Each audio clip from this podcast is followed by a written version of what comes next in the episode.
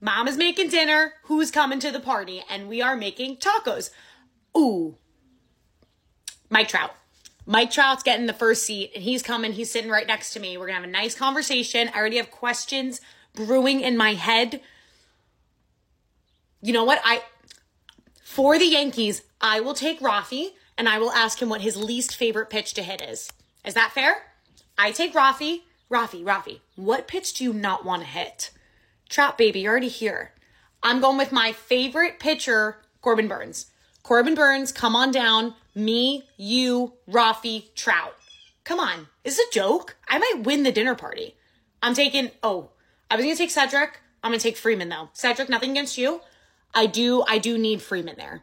It's essential I have Freddie Freeman at the dinner party. That was all I want. Gerrit Cole.